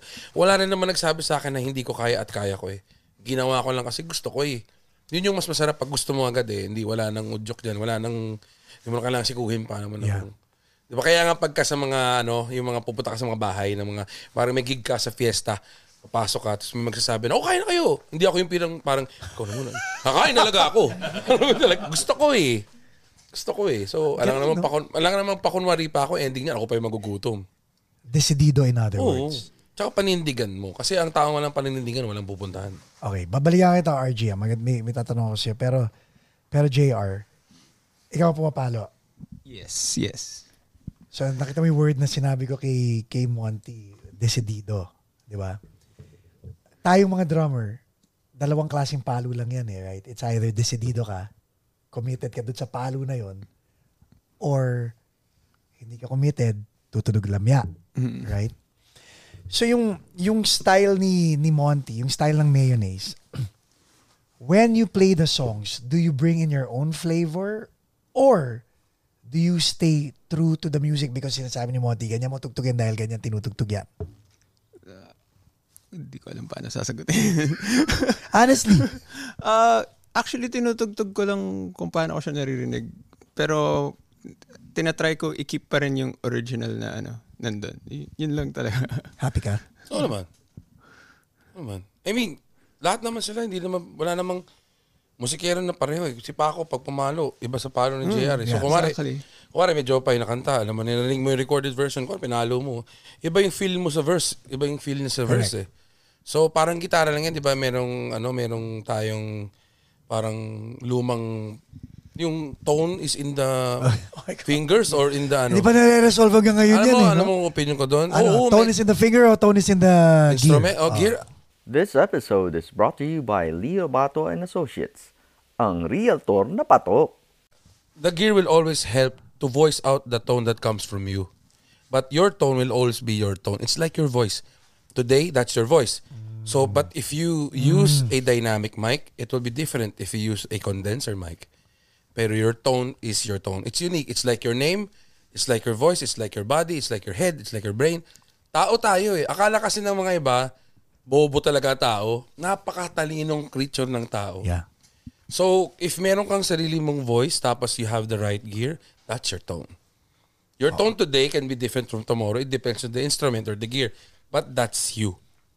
Nakikita-kita ko na yung comments. Maganda yung mga comments. So, umpisa, Okay, gusto ko mag-viral tama, to. Tama, Tapos bigla pagdating sa tone is in the finger. I didn't say naman na it's in the fingers. I. I just said that the tone is you. yeah. So, whatever instrument that you use, that will be you. Kasi na-realize ko yun eh. Nakagamit na akong Fender, nakagamit na akong Gibson, PRS, whatever. Pansin ko, yung parang tunog ko eh. Akala ko pag nag-Fender ako, magtutunog John Mayer ako eh. Hindi, nagtunog Monty pa din ako eh. Which is good. Di ba? Yeah. So, yun yun eh. Kahit na mag DS2 ka o mag OS1 or whatever device it is, it's you, that's you, and be happy with you. Okay. Bob, ito naman si si RG. Sabi niya kanina eh, na- nakakakilig yung sinabi ni Monty. Ikaw nga ang pinakasikat kong nakasama eh. Nakaibigan. Na kaibigan. Oo. And actually, marami ka sikat na kaibigan Oo, eh. pero akala Pero- lang nila kaibigan ko sila. Or, ah, Talaga kaibigan ko. Yun. okay. So ngayon ha, ang ganda ng relationship niyo eh. From you looking up to him, him being ad- admiring you, ikaw pa cool, him excited to have you, collaborating, working together, and now you really are sikat. Naabot mo yung hindi na top board ng Tonight We Sleep. Mm, ganda.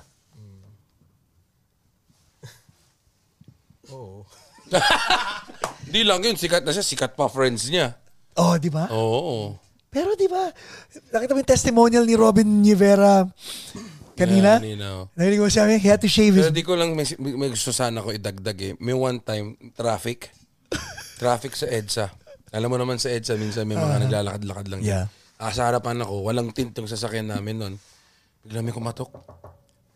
Di ba, di ba, ah, sasabi ko na, oh, ako, ako yun. Gaganon ako, nag-feeling ako. Di ba, di ba ikaw anak ni Martin? yeah. Sabi ko, gano'n.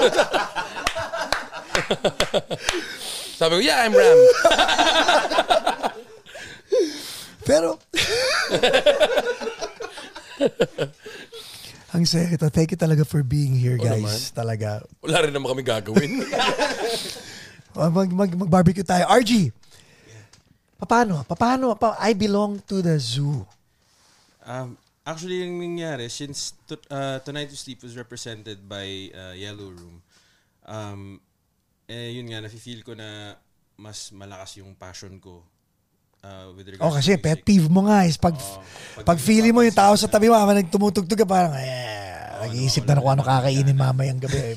so I ended up starting ano my solo project which is I Belong to the Zoo.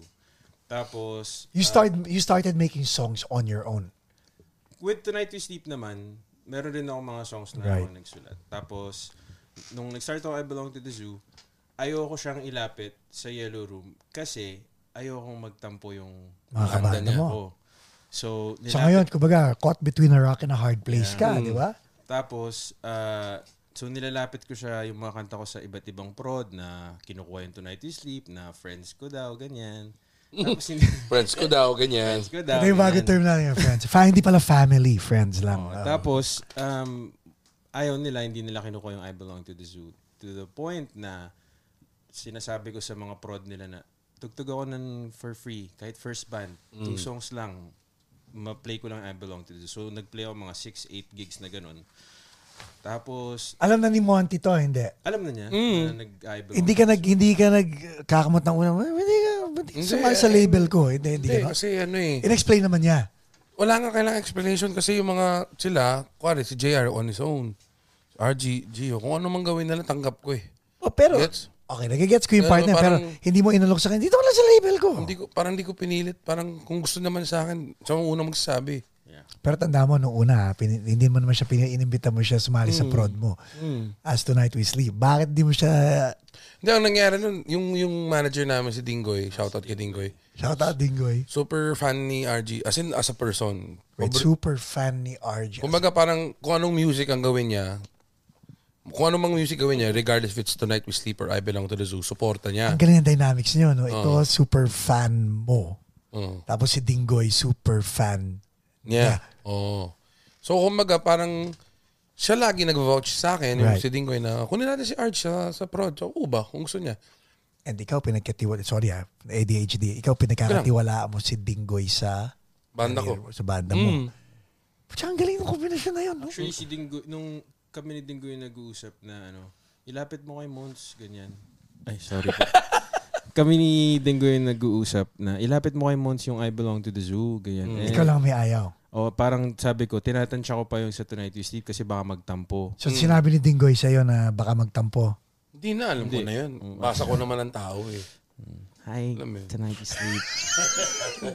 Hi, friends. I love Basa you ko naman, tsaka ano naman eh, siguro, ang tao pag may gustong gustong gusto talaga, gagawa ng paraan. Hindi naman kailangan ng suyuin pa eh. So gumawa siya ng paraan, di nga lang kasama ka, di ba? Technically, parang kasama mo pa rin kasi proud ka bilang kaibigan. Yes, eh. exactly. Exactly. But business-wise, I I mean, Ah, yun nga ang problema sa akin. May business ako pero I treat it like a family. That's the problem. That's why may flaws. Kasi pag family, di ba? Family. Yeah. Pero you get to forget na, you tend to forget na during their day offs, dahil boss ka o dahil trabaho to, meron rin silang personal na buhay. Hindi ka nila isipin during their day offs. alam mo nakaka-inspire yung sinasabi mo ah, because meron akong hang-up. Pero wala na rin. Pero yung sinasabi mo ngayon validates um, me forgetting about it. So may kaibigan ako na pinatira ko sa bahay ko rent-free. Mm. As in, wala ka na bayaran dito, rent-free. Wow. Tumira, tumira ka rito. As long as, for as long as you want. Hanggang sa makaipon ka. Dito And- yan. Dito. Oh, dito yan. Oh, Makahanap mahirap ka yun. ng- Malaking bagay yun. Malaking bagay yun. Nagpaalam, bro, lilipat na ako. Ganyan, ganyan, ganyan. Lumipat sa isang barkada namin. Okay. Kumuha ng kwarto ron. Nagbayad ng $500 a month. Wow. May nasama mo. Hindi ko minasama, pero nagtaka ako na parang Paano niya kinayanan magbigay doon sa'yo? Hindi. and then and then I had to I had to ask myself dahil ba sinabi ko rent ay, ay, yung parang tayo pareho nga di ba tayo kay dahil kaibigan mo nakakalimutan mo na you know there are other stuff because you're expecting the other person Oo. na siya na magsabi siya na magkusa di ba Hindi, natutunan ko yan the hard way kasi kunwari, alam ko, may mga kaibigan ng Pinoy na pagkalipat ng Amerika na de-depress kasi syempre Yeah. babuhay dito. yeah So, nung mga unang panahon, may mga kaibigan ako ganun na pupuntahan ko lang dito para lang hindi sila ma-depress. Pero Wala sagot mo ibang- sagot mo pamasahe mo Oo, di ba Wala akong ibang agenda. As in, Right. Kasi parang ano rin yun eh, bilang musikero, baka kasi hindi naiintindihan ng mga viewers, bilang musikero, ang only release natin ay pag nakakabakasyon tayo. amen Kasi nakaka rin, Yeah. mag- magre-restart utak mo. Yep. Pagod ka na doon sa Groundhog Day ka lagi, pare-pareho. Every night, every gig, different venue lang yan. yeah So pupuntahan ko sila. Pero, pag ako naman yung nasa Pilipinas at umuwi sila, dahil masaya na sila, hindi ka na nila hanapin. Dati, nagtatampo ako doon. Parang, grabe naman to si RG, oh, dati. Ganyan, parang ganun. Pero ngayon, take na-realize note RG ha Hindi, iba, ibang RG. RG Rizul. na joke lang, iba.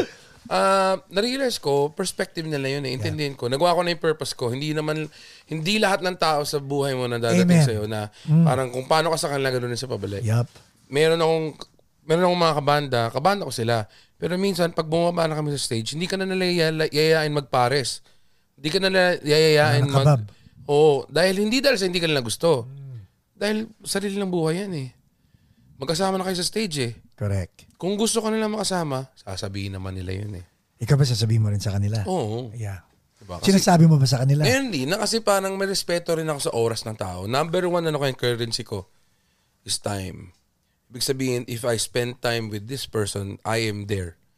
I'm not thinking about something else. So if the other person would reciprocate that, that's, that means a lot to me. Correct. So kapag ka nandyan ka, bibigay ko yung full attention ko sa'yo. Tapos yun na in-expect ko sa kanilang pabalik. Ngayon, pag umuwi na sila, hindi ko na sila dapat ginugulo. Hintayin ko na lang ulit na tanongin na lang ako kung kailan ko sila. Kailan nila ako kailangan. Tapos di ko dapat mamasamayin yun. Kasi minsan, minsan mahirap linyahan eh. Correct. So, waiting game ka, ikaw, iba yung trajectory ng I belong to the zoo. Mm. When did you ever come to a point na, Mons, I need your advice?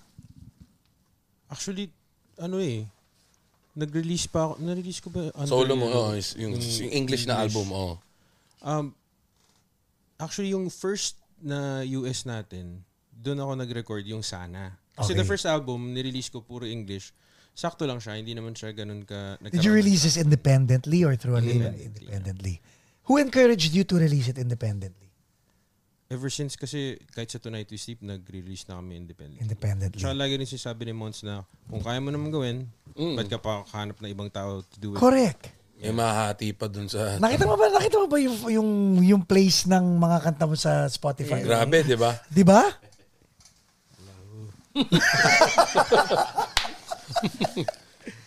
Kasi yun yung... Di yung ba? ano, ah, Daming pera niyan. Di ba? Kinoko, Partida. kinocompute ko. Oo. Partida, wala pang ano yan, publishing. Yun na nga, oh. Pag may publishing pa yan, patay.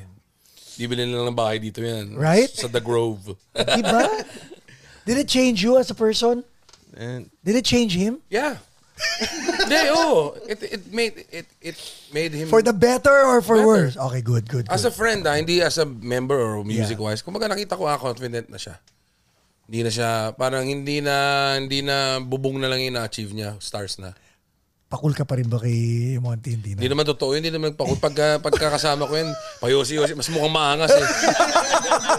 Ako yung mukhang teddy bear, siya yung mukhang, mukhang bida sa bold eh. Ay, nako. Pag tinitingnan ko sila, sabi ko, Putsang angas ng mga kasama ko. Ako mukha akong teddy bear. Ako naman kumikita dito. Ba't ganun?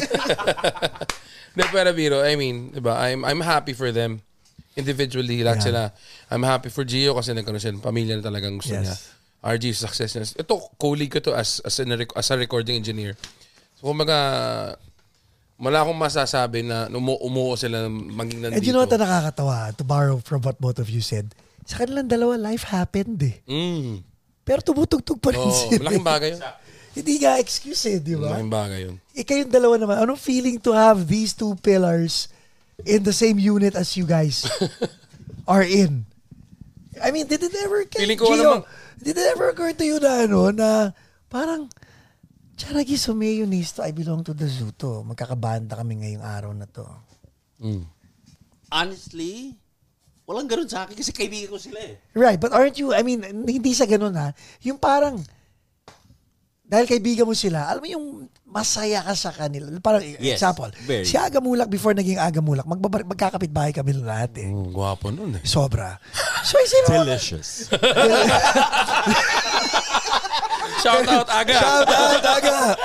Parang kayo si Ira ang pinagnanasahan natin. Oh, yummy. oh, delicious part 2. Pero di ba, yung tipong ganun, and, and you've been friends with with them and now, like, they're their own entity and you Yeah, get to. definitely. Kahit, kahit sa wife ko, ng girlfriend ko pa, syempre, when you see something on social media, even if hindi kami palaging magkita ni Mons, Right. makita mo social media, oh, pinick up ni ganito, or parang nagwa-viral yung kaya, ang saya ko para kay Mons. Yung si RG, yung si RG, sabi ko, kasi maradyo ako. I don't really listen to, ano, maradyo ako. I'm always in the car. I'm always, yung narinig ko yung kay RG, sabi ko, puta. Ayun Diba? na! Ayun Eto na! na. Dati, katabi ko lang to sa kama. Alam mo yun? Ngayon, may mga ibang babae. Del- delicious na rin, delicious. Delicious din, di ba? Delicious na siya. JR, yung pride mo sa kanila, can you describe it? Paano? I don't know. Uh, Like, uh, well, like, like they've accomplished what others can only dream of. I mean, for them to trust me na to play for them, with them, parang that's enough na yun. Right. Yun, yun lang, parang masaya na ako dun. But then again, ang ang when you, let's disseminate that that feeling, no, because not everybody gets to play with both of them. Mm. Not the same way ako ngayon, and no bullshit. Not everybody gets to sit down for how long have we been talking? An hour, For an 13. hour and 13 minutes. Doesn't feel like that though. Right? So, and again, sinabi mo na nga, your number one currency is time. Mm. And I really appreciate it wholeheartedly that you're giving me your time. And I hope it's worth it. Di ba? Oo But- naman. Di ba pa? Thank you. But, so yung nga, in your case, alam mo yun, when I say not everybody can achieve what these two have achieved, sin- sinasama ko na sarili ko ron. Ha? yung tipo, and, and you and Gio get to play with them and be behind the scenes with both of them. Yung privilege na to, I mean, hindi ba to pinch me moment or it could ay- may gratitude ba, may ganun ba or pakialam po sa inyo de, wag wag, ganun ba, Wa- ano yung Ang hirap i-describe eh. Parang, Hindi sige, may time tayo, describe mo. Anda, di ako magaling mag-describe eh. oh, basta wow lang. Siguro. Oh, wow. Alam mo yun? You know, wow. minsan sometimes one word lang says it all eh. But but you guys, you know, down to earth people, I I appreciate both of you. And and and and yung wisdom and humility don't- hindi ko sinasabi wala kang humility ha. Sinasabi ko lang, sinasabi ko, ikaw na nga nagsabi, mukha siyang, Mangas. akala mo pang, pang Ron Jeremy yan. dating, Pero, Ang luma. Ang ganda ng peg. Ron Chamber. Ron Chamber. Di man lang yung, sino yung Lexington Steel? Shout out Julianne. pero pag nakausap mo, napaka down to earth Oh, eh, di ba? May ganun eh. Parang ano kasi, parang kailangan balance din. Ayoko rin ma-feel nila na parang kailangan nila mag-worship. Gets ba? Parang, Yeah. oy grabe, si Monty Tutu. Kailangan galingan natin. Mas gusto ko maging, maging, ano, maging confident sila kung sino sila talaga. And you know what? That's very good ah because just a couple of days ago, hindi ko nababanggitin, pero may mga may mga tao sa Pinas na may LDS ha. Matindi ang LDS nila. Ano yun? Yung lead singer disease. Ah, akala ko BDE lang. ano yun? Bawal sabihin dito. Baka mag... Search mo na lang BDE. Shout out Pete Davidson. Original. Eh, Pero hindi, hindi. totoo. Hindi, marami naman talagang... Di naman nata nawawala yun eh. Lead, lead So mer sing- mo meron ka nun? Siguro meron ako nun. Kasi, in a good way. Kasi inisip ko bilang lead singer, kailangan kong galingan. Pero dalawa kayo eh in a band. Yun yung maganda, alam mo, pagka set Sobrang niya, ganda. Pag set niya, kasi solo lang siya eh. Yeah. I take pictures of him, I watch him, I support Yes. him bilang bilang from the business end. Yes. Tapos pag tumutugtog naman kami, hindi ko naman sa kanya pinapa-feel, pinapa-feel na parang umumas lamang ako sa iyo. Kasi gusto ko lang talaga mag-gitara. Yun yung ending. Hindi lang yun, hindi lang yung Monty. Alam mo yun, yung RG, you're at a stage where you don't have to eh. Nga, oo. Di ba? Oo, tama. Hindi niya kailangan gawin yan eh. Hindi niya kailangan gawin. Oo. Gusto lang talaga niya mag-US. Which is totoo, right? Hmm. I mean, sa totoo lang eh. And and ikaw, hindi mo naman kailangan gawin yun eh. Mm, gusto ko lang eh. picture. Oo. Gusto mo lang gawin din talaga. Kasi gusto eh. ko maging proud para sa kanya kasi minsan nakala mo given na yun. Hindi eh. Minsan yung mga tao masyado rin silang proud na to go down and to accept na your friend is successful. And you know what? Ang nakakatuwa sa inyong dalawa, the reason why I'm, I'm, I'm, I'm excited and inspired is because you guys have accomplished so much. This is your time. Okay? Time nyo ngayon. And nakakatuwa when I had, uh, shout out Drew Hester, yun nga, yung percussionist ng Foo Fighters, drummer ni Stevie Nicks, two-time Grammy Award winner, played Grabe. with played with uh, Joe Walsh, 17 years, Beck, Jewel, um, the Foo Fighters, two Grammys, two Grammys with the Foo Fighters, uh, Stevie Nicks, and uh, Lisa. Stevie Nicks. Oh, yung, yeah, Grabe. Lisa Marie Presley and all that. Wow. So may mga kaibigan din ako sa Pilipinas. Siyempre, nag mga contemporaries ko, 'di ba? Shout out Ellie Buendia dahil isang ganun lang Mm. andyan na. Pero may mga iba akong kakilala sa Pilipinas. Ayaw? Ayaw. Ayaw pumunta sa Amerika. Ayaw dahil again, the commodity of time, 'di ba? Time, time. Kahit in-explain mo na. And nothing against them. But the reason why I bring it to light is because both of you don't have to. You have nothing to prove really. Dito sa podcast na to, I have everything to gain. And our audience. what you guys are doing now, and I just want to make it clear, you guys are giving back. Oo naman. And we really appreciate it. Same thing with Drew Hester. Sabi nga namin ni JJ, grabe, no, walang ka-ere-ere. Isang tawag mo lang. And then, and then ang banat pa was, oh, magkasama kami Taylor Hawkins kanina eh. Wow. Actually, binanggit mo, I'd love to see Stevie Nicks and Joe Walsh. Kakanood ko lang nung something niya dun sa concert for George Harrison. Wala lang. Alam mo yun? Parang tapos nakasama mo yun. Yeah. Diba? And then tatlong beses siya nag-perform sa Rock and Roll Hall of Oh, Fame. diba? One with Joe Walsh, one with the Foo Fighters, one with Stevie Nicks. And then isang tawag mo lang, um, Eh, who? right? Oo. Can you can you can you come to the podcast? Galing. You sure? Oo naman. Parang kayo, parang parang sabi ni Michael yung artist relations namin. We're having mayonnaise and I belong to the zoo. I had to really confirm it. Is this a joke? Kasi fan mode din ako eh. Di ba? So is this a joke? And then ako ko si Aaron, no, no, no, no, no. They're really coming to to the podcast. So, di ba, I really thank you guys for being here and and the way you inspire me. And I'm older than you guys, but I'm still inspired by what you guys have accomplished. And I hope you continue to to do that, di ba? Oo naman. So now, ano naman ang goal mo for for this tour and pag-uwi sa Pilipinas? Anong anong maririnig namin sa iyo?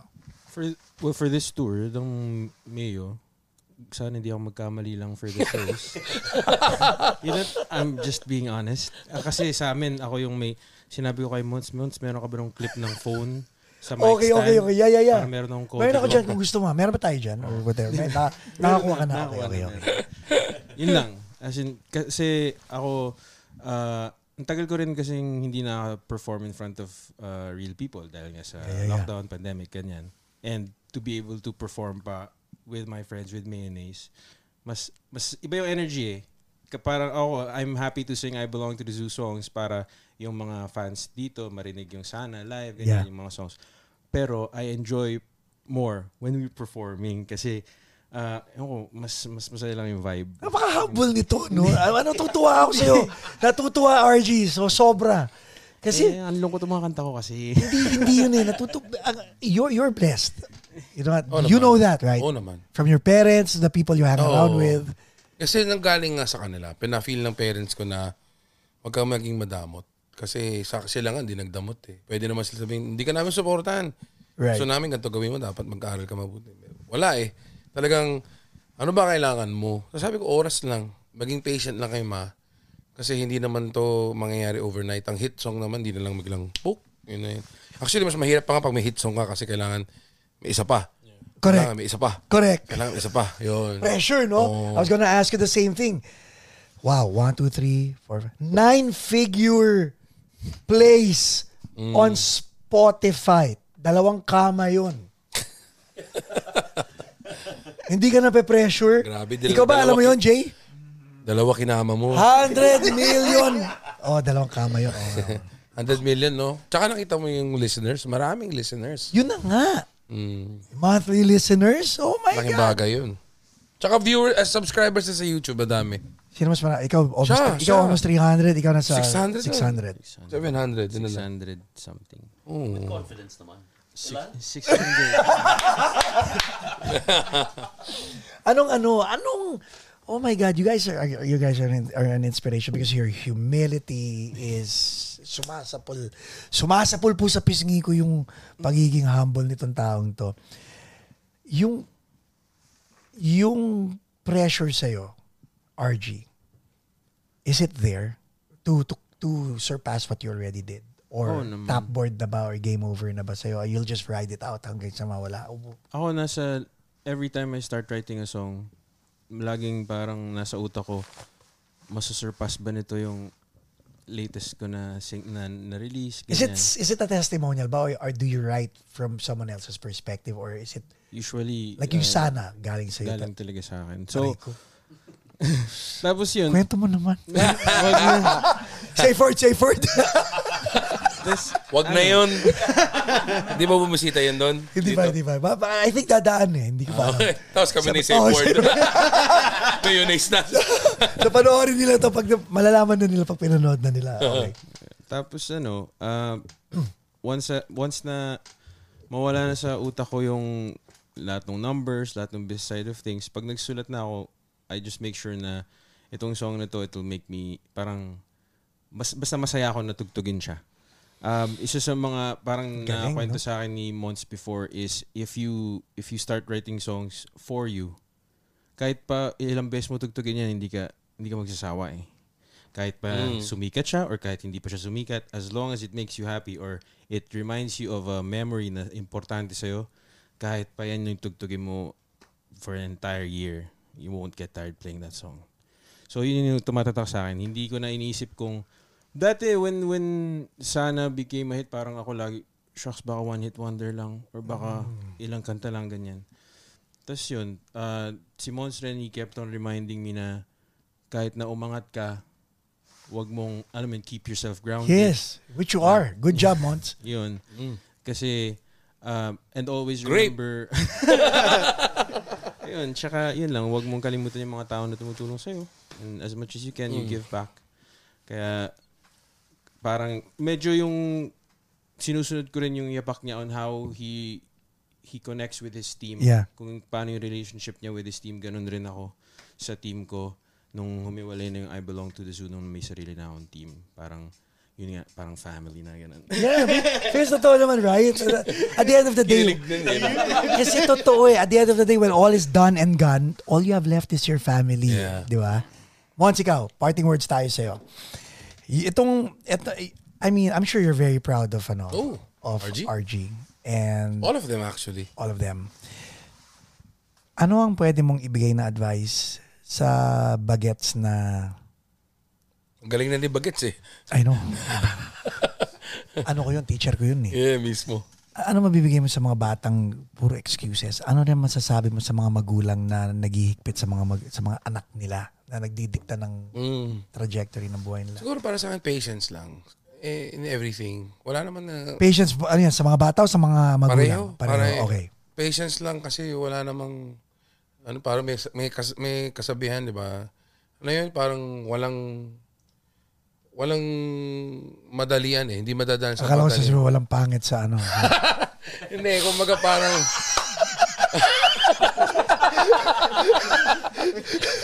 Yun yung paggutom, kakain. walang walang pangit sa sa anong galit? sa waiting pusit. Ay nako. Okay, go, go, go. Ano yun? Ano yung may, may, may katagang ano yun? Nothing Nothing. going to stop us now. Parang, basta pag pinaghirapan mo, talagang magbubunga yan. Yun. Kumbaga parang, be patient in the sense na kasi kapag sobrang bilis lang ng, ng pagkasikat mo, bababa din yan. Consistency, how important Oo. is it? Sobra. Kasi kapag ka may Hanggang ginawa... ngayon, can, can you still say that you're Oo, consistent? sobra. Kasi hindi nga ako nakakatulog, kakaisip ng gagawin na, na, ko sa banda ko. Kasi ang relevance, pati yung popularity, hindi naman pareho yan eh.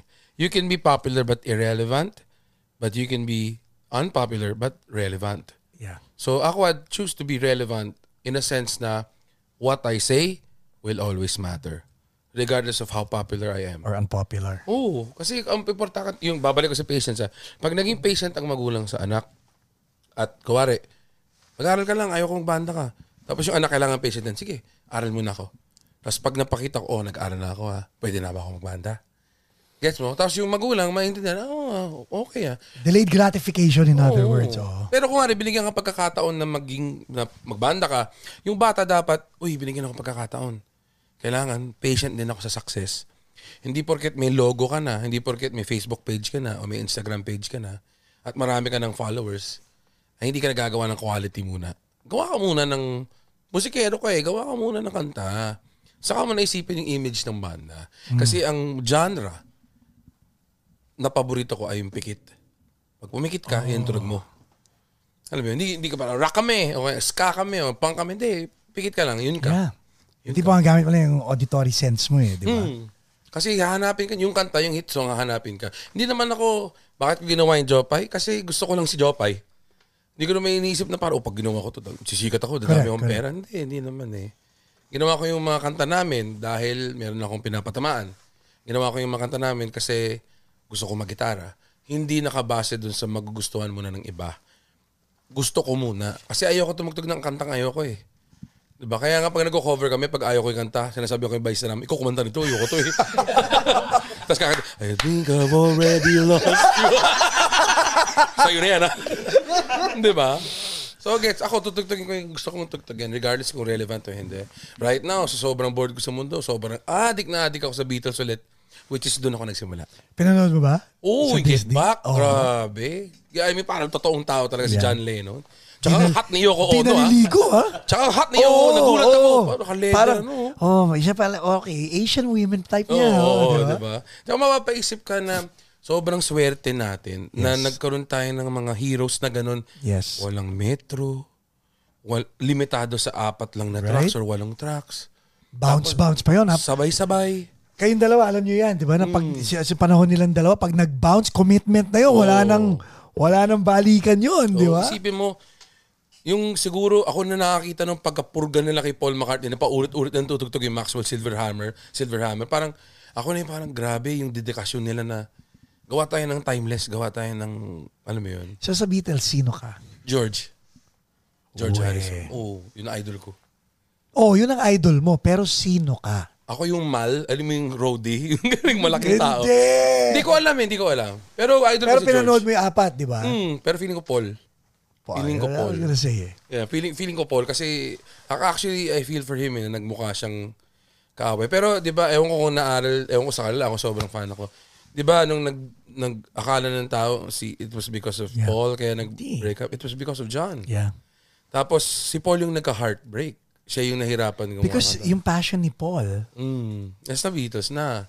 Hanggang ngayon makikita mo eh, kasi ang Wings lumipad. Oh. Ang solo niya lumipad. Oh. To say hindi lumipad lahat. May kanta nga akong paborito ni Paul na hindi single eh. Yung nasa The Lake House. Alam mo yung The Lake House? Parang ang galing lang niya. Tapos parang parang parang pareho sila ni Dave Grohl eh. Galing sila sa sobrang sikat na banda. Yes. Tapos nag-solo sila. Tapos sikat pa din yung sila. Alam mo yun? And you know what? Dahil yan sa sinasabi mo eh. Hindi nila inisip na, ano ay gagawin ko para sumikat? Ayan. Naging totoo sila sa music nila the same way. You're true to your music and you're true to your music. Oo. Parang ganun eh. Di ba ang sarap kasi ng music? Di ba? How many years have you been playing music? Yes. And up till this time, 2022, after the time of the pandemic, you still do it. Yep. Na, nakailang presidente ka na. Yes. O, di ba? Kasi nga, gusto mo, effort to ah. Sobrang effort kaya to, to put up a studio, to put up a podcast about music, talking to people about music. Hindi naman yan because of, oh, may kita to kasi about the view. Wala. No. No, wala namang overnight Kaya, kaya success. ito ko sa inyo, di ba? Labor of love Yeah, na, di oo. ba? Which is dahil nga we love music because indebted tayo dito eh. May utang na loob tayo sa musika na depende sa belief mo, pwedeng ibigay sa'yo ng Diyos o bigay sa'yo ng certain entity na nanggaling lang naman yun sa utak mo. eh. Amen. Ladies and gentlemen, shout out nga pala Wish USA, shout out din kay Aaron Romero. Yeah. Big round of applause. Mayonnaise, I belong to the zoo.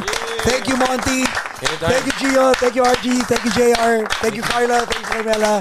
Aaron, shout out everybody else. We'll see you again. Thank you.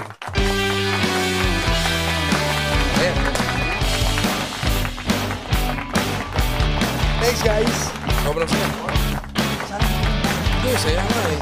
Sobrang. Thank you. Tagal, no? Pasensya na. Okay na. Sarap. Coffee time, coffee, coffee. Thanks, Jay.